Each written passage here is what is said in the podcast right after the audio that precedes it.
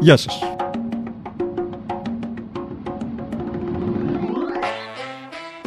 Είναι Παρασκευή 16 Οκτωβρίου 2020, είμαι ο Δημήτρης Χατζηνικόλας και είναι ένα ακόμη podcast του Τμήματος Πολιτικών Ειδήσεων του Ντοκουμέντου.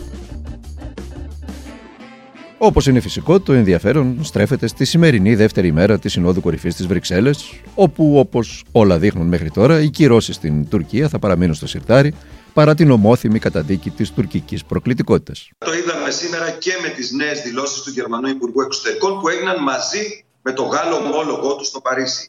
Η Γερμανία αναγνωρίζει πλήρως τις ευθύνες της Τουρκίας σε αυτή τη νέα κρίση. Είναι, λέει ο κύριος Μα, κάτι παραπάνω από εκνευριστικές αυτές οι κινήσεις της Τουρκίας. Θέλοντα να δείξει πόσο έχει εκνευριστεί το Βερολίνο με την Τουρκία.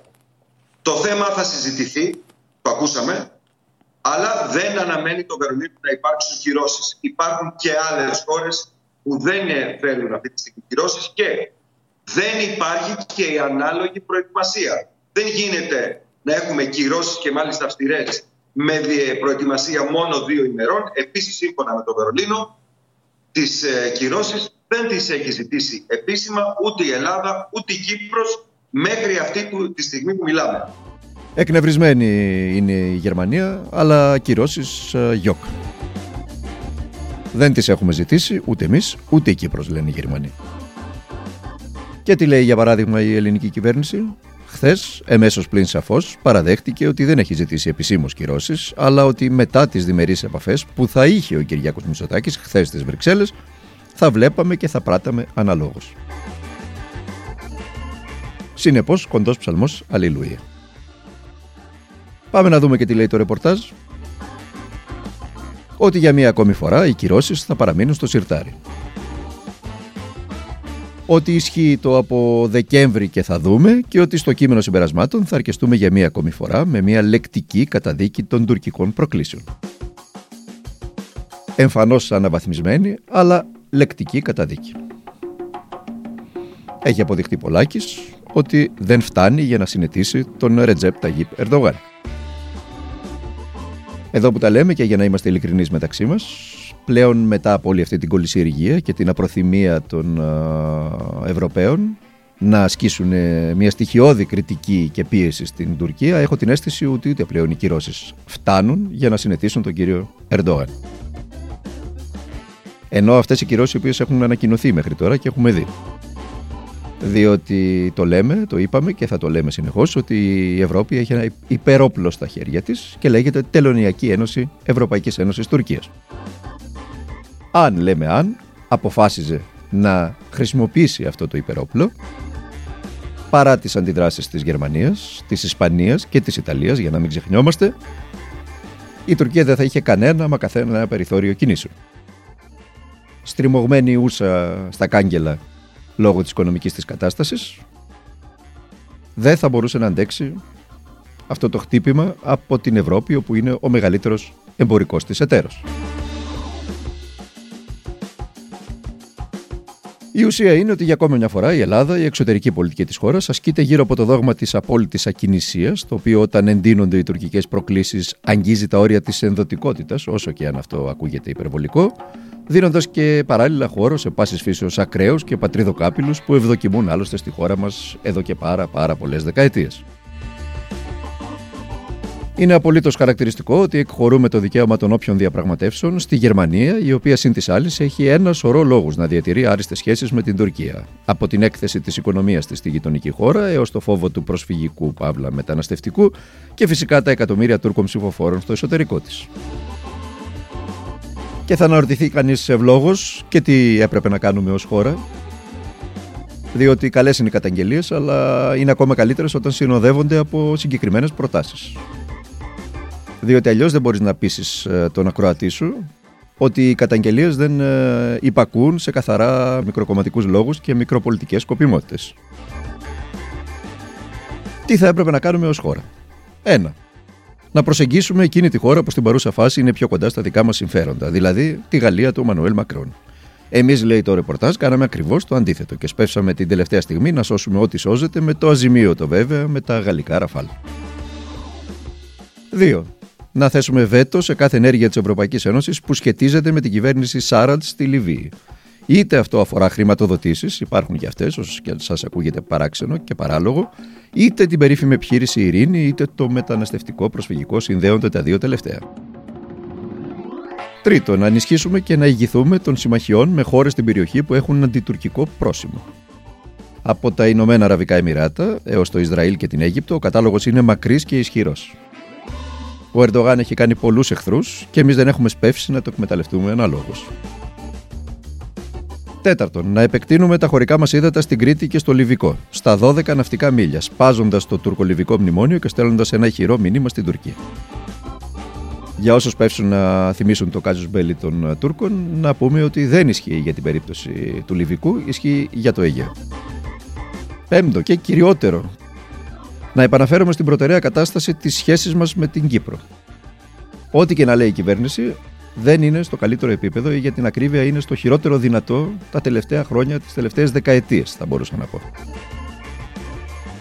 Και φυσικά να αποφύγουμε στο εσωτερικό νοοτροπίες και δηλώσεις σαν αυτή που θα ακούσουμε μόλις τώρα. Η Σύνοδος Κορυφής πήγε πάρα πολύ καλά και νομίζω και η δυτή αναφορά η οποία γινόταν σε άρθρα που προβλέπουν κυρώσεις αποδεικνύει ότι διπλωματικά η Ελλάδα και έπεισε και κέρδισε μια νίκη. Φαίνεται πως η Τουρκία προσχηματικά ναι προσπάθησε να αναβάλει τις κυρώσεις, προσπάθησε να πείσει. Ε, δεν ξέρω για ποιο λόγο η Τουρκία δεν πειθαρχεί. Είναι ένας γείτονος ο οποίος δεν φαίνεται ότι θα προσέλθει σε διάλογο με καλή διάθεση, δεν φαίνεται ότι είναι ειλικρινής. Mm-hmm. Ήταν διπλωματική της Ελλάδος δεν υπήρξε, είναι βέβαιο ότι υπήρξε νίκη. Ήταν η βουλευτής της Νέας Δημοκρατίας, η κυρία Ζέτα Μακρύ, για την προηγούμενη Σύνοδο Κορυφής της Ευρωπαϊκής Ένωσης. Ξέρετε αυτή, όπου δεν γράφτηκε ούτε η λέξη κυρώσεις στο κείμενο. Μας έδωσε ένα έξοχο δείγμα γιατί η Τουρκία κάνει ό,τι κάνει και γιατί η Αθήνα μοιάζει να σέρνεται πίσω από τις εξελίξεις, τελευταία και καταϊδρωμένη, χωρίς επί της ουσίας να μπορεί να χαράξει πολιτική και ατζέντα στη διεθνή σκακέρα. Ξεκίνησε λοιπόν νίκη η κατασκευή του φράχτη στο νότιο τμήμα του Εύρου. Είναι ένα έργο που θα θωρακίσει σε μεγάλο βαθμό την περιοχή και μάλιστα την έναρξη των εργασιών θα εγκαινιάσει ο ίδιος ο Πρωθυπουργός ο Κυριάκος Μητσοτάκης το πρωί του Σαββάτου. Μπορεί να μην έχουμε κυρώσεις, αλλά όπως ακούσατε, το πρωί του Σαββάτου θα έχουμε κορδέλες. Ο Πρωθυπουργός, άρτια αφιχθής από τις Βρυξέλλες, θα εγκαινιάσει τον περίφημο φράκτη στον Εύρο. Όχι ότι δεν έχουμε φράκτη, αλλά είπαμε να υψώσουμε καινούριο και μεγαλύτερο και ψηλότερο. Όχι ότι ο παλιός δεν έκανε τη δουλειά του, αφού από τον Εύρο οι ροές είναι και ήταν ελάχιστες σε σχέση με το Αιγαίο και το πρόβλημα παρουσιάστηκε στις Καστανιές, εκεί δηλαδή όπου τα μέτρα και οι φράκτες είναι πιο ενισχυμένοι παρά ποτέ. Και γιατί τότε η Βεγγέρες θα ανακροτηθεί κάποιος, για μικροπολιτικούς και μικροκομματικούς, ως συνήθως στην Ελλάδα, λόγος. Το αφήγημα της ασύμετρης απειλής έπιασε και η κυβέρνηση σπέβδει για τα μεθεόρτια. Στο άλλο μεγάλο θέμα, στον κορονοϊό, τα νέα δεν είναι καλά ούτε στη χώρα μας ούτε φυσικά στο εξωτερικό. Και μόνο οι 89 νεκροί στην Ελλάδα σε 15 μέσα ημέρες τα λένε όλα. Η μία μετά την άλλη χώρες πάνε σε μερικά lockdown, τα οποία είναι πολύ δύσκολο να τα εξηγήσεις στον κόσμο. Με παράδειγμα την, να εξηγήσεις τη λογική γιατί πας σε lockdown στην Κοζάνη, όπως έγινε χθες στην Ημεδαπή και όχι στην Αθήνα. Είναι δύσκολο, για παράδειγμα, να εξηγήσεις ε, στον κόσμο γιατί στην Κοζάνη συνεχίζεται η λειτουργία των σχολείων κανονικά, ενώ τα ανώτατα εκπαιδευτικά ιδρύματα ε, θα δουλέψουν, θα εργαστούν μόνο με τηλεεκπαίδευση για την ακρίβεια και να λέμε τα πράγματα με το όνομά τους, είναι άβολο ε, για μια εξουσία, για την όποια εξουσία, να παραδεχτεί ότι στα σχολεία δεν έχεις την τεχνική δυνατότητα να πας σε τηλεεκπαίδευση. Διότι σε αυτή την περίπτωση προκύπτει εκ των πραγμάτων ένα τεράστιο γιατί. Γιατί η δευτεροβάθμια εκπαίδευση λειτουργεί χωρίς ηλεκτρονικούς υπολογιστές, γιατί, γιατί, όλα αυτά τα γιατί που δεκαετίες τώρα λέμε για την παιδεία. Είναι μεγάλο πλήγμα για τα μαγαζιά. Δεύτερη φορά πιστεύω τα μικρομεσαία μαγαζιά δεν θα αντέξουν και θα κλείσουν οριστικά. Αυτός που ακούσατε ήταν ένας κάτοικος της Κοζάνης, νεαρός στην ηλικία, περιγράφει το πρόβλημα ή ένα τέλος πάντων από τα προβλήματα. Ο Εμπορικός Σύλλογος Κοζάνης αντέδρασε έντονα, σημειώνοντας με ανακοίνωσή του ότι για μία ακόμη φορά βρισκόμαστε αντιμέτωποι με μία απόφαση που λήφθηκε για εμάς, αλλά χωρίς εμάς να υποθυμίσω στην εξουσία και τη σημερινή και την πρώην και την ίν ότι εδώ και πάρα πολλά χρόνια, σίγουρα μετά την κατάρρευση της χώρας την οικονομική από το 2010 και μετά, αυτό το αίσθημα στους Έλληνες πολίτες ότι κάποιοι άλλοι αποφασίζουν για εμάς χωρίς εμάς είναι διονγκούμενο. Και δεν είναι χωρίς αιτία. Σε κάθε περίπτωση πάντως, για να μην σπεύσουμε να δικαιώσουμε και τους πάσης φύσεως συνωμοσιολόγους, ο ιός είναι εδώ, είναι θανατηφόρος, ειδικά για τις μεγάλες ηλικίες και όπως φάνηκε όλους αυτούς τους μήνες, οι πολίτες είναι εκείνοι που πρέπει να προστατεύσουν τους εαυτούς τους, μια που το κράτος δεν μπορεί ή δεν θέλει ή και τα δύο μαζί να πράξει τα δέοντα. Και ποια είναι τα δέοντα, δεν τετραγωνίζουμε τον κύκλο, να ενισχύσει το σύστημα υγείας, να αυξήσει τα τεστ και τους χρόνους αντίδρασης. Για την Κοζάνη πάντως ανακοινώθηκε νωρίτερα και το πακέτο μέτρων οικονομικής στήριξης που θα ισχύσει για όλες τις περιοχές της χώρας, οι οποίες εντάσσονται στο επίπεδο 4 αυξημένου κινδύνου στο χάρτη υγειονομικής ασφάλειας και προστασίας από την πανδημία του κορονοϊού. Τι περιλαμβάνει το εν λόγω πακέτο, μεταξύ άλλων περιλαμβάνει η αποζημίωση ειδικού σκοπού, η αναστολή πληρωμής φορολογικών υποχρέσεων και δανείων, η μείωση των ενοικίων αλλά και η μη επιστροφή μέρους της επιστρεπτέας προκαταβολής, η οποία θα δοθεί το Δεκέμβρη.